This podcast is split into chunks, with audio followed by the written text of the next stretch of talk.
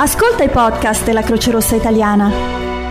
Ciao, sono Gerald e sono un volontario della Croce Rossa Italiana.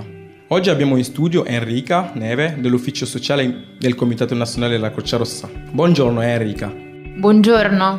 Insieme a Erika vogliamo raccontarvi diversità multiple, un progetto di ricerca che ha portato avanti la Croce Rossa Nazionale negli ultimi mesi per misurare il problema della discriminazione multipla fondata sull'orientamento sessuale e l'identità di genere tra i migranti richiedenti d'asilo e protezione internazionale. Allora Enrica, ci racconti qualcosa di più di questo progetto Uh, il progetto è stato realizzato dal Comitato Nazionale di Croce Rossa insieme al Comitato di Roma Area Metropolitana e finanziato dall'UNAR che è l'Ufficio Nazionale Antidiscriminazione. Perché diversità multiple? Il titolo si riferisce al, um, ad un fenomeno, quello della discriminazione multipla, che vive eh, la persona che viene discriminata sulla base di più fattori e che quindi vive un disagio eh, e svantaggio multiplo. Nel caso del progetto eh, si è deciso di indagare un fenomeno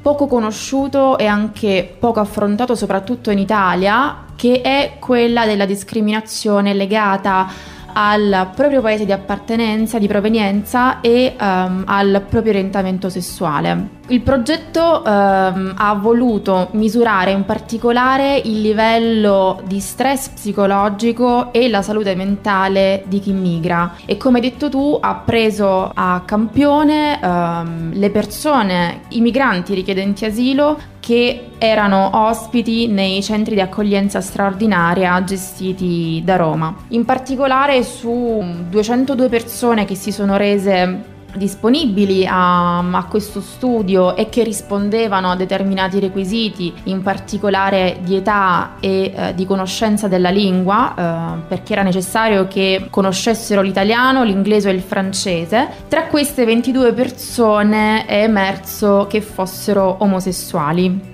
Il motivo per cui si è scelto di analizzare questo fenomeno è che molto spesso eh, chi migra eh, vive una condizione di grave sofferenza psichica per la storia che si porta dietro legata al proprio vissuto personale, ma anche legata alle difficoltà che si trova ad affrontare nel momento di ambientarsi in un nuovo, in un nuovo paese e per l'uso della, della lingua. È un progetto molto interessante, davvero. In quali centri siete stati? E come avete raccolto l'informazione? Perché è importante, no? Quando si tratta di tematica del genere. Allora, si è condotto lo studio in tre CAS gestiti da mm, Croce Rossa, in particolare dal Comitato di Roma Area Metropolitana, che sono i CAS di Enea, Penelope e eh, Pietralata. Qui eh, i richiedenti asilo che si sono resi disponibili come, come partecipanti, come volontari alla ricerca, hanno ricevuto un questionario in cui c'era una parte più anagrafica in cui veniva chiesta eh, l'età delle persone, il paese di provenienza,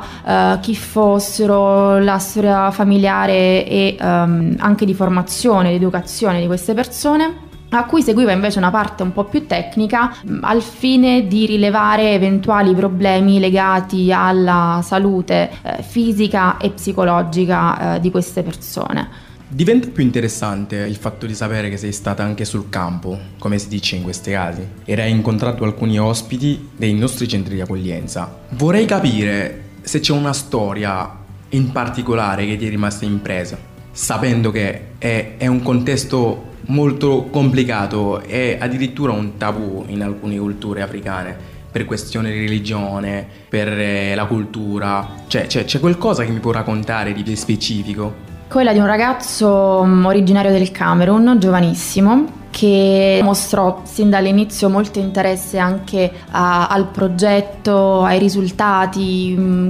venne fuori che questa persona per la prima volta si aprì raccontando uh, la propria storia, raccontò di essere um, gay e di essere um, andato via dal proprio paese proprio per questo motivo, perché la sua famiglia ed in particolare il padre non accettava questa situazione e eh, anche perché in Camerun, come in tanti altri paesi nel mondo, l'omosessualità è illegale e viene in alcuni casi punita anche con la morte. Questo ragazzo quindi abbandonò tutto, compreso il proprio compagno in Camerun e mm, fu evidente che aveva delle difficoltà uh, non soltanto nel parlare della propria storia, ma anche delle difficoltà mm, psicologiche per questa persona. È stato strutturato un percorso di assistenza specifica, uh, di supporto psicologico, ma anche un'assistenza legale per aiutare il suo compagno ad andare via dal, dal paese. E il ricordo più bello che ho di questo ragazzo è averlo rivisto a distanza di mesi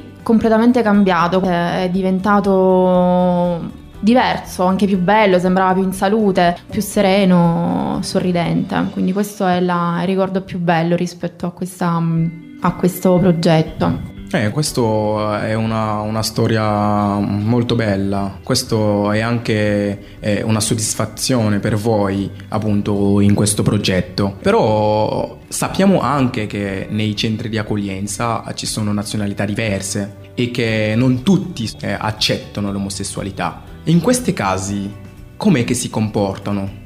Effettivamente è venuto fuori che Uh, chi mh, mm, si, si, dichiarava omosessuale viveva in completa solitudine la sua condizione nei centri di accoglienza, piuttosto qualcuno trovava supporto e comprensione al di fuori dei, dei centri, frequentando associazioni attive per i diritti LGBT piuttosto che altre, altre realtà associative. Quindi quello che, che, è venuto fuori è effettivamente una profonda solitudine di, di, queste, di queste, persone e, e molto spesso non, non riuscivano ad aprirsi neanche con gli operatori del centro. Allora Enrica, ci hai parlato della storia di questo ragazzo fuggito dal Camerun per problemi di orientamento sessuale, ma noi lo abbiamo incontrato e ci siamo fatti raccontare questa storia direttamente.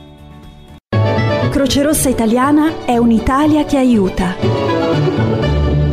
Sono obbligato di, di scappare da un paese che posso dire che non conosce niente, che sono in centro. La difficoltà è che loro non piace la tua sessualità. La mia preoccupazione è di vivere da solo. Quando ho lasciato il mio paese ho fatto sempre le cose brutte della mia vita e preferisco di morire. Quando sono arrivato qua ho trovato tanta gente che, che mi dà un po' di coraggio, che ringrazio tutte le persone un po' di cose ha già cambiato la mia vita, come il coraggio, un po' di coraggio adesso di, di esprimere la mia sessualità senza avere paura.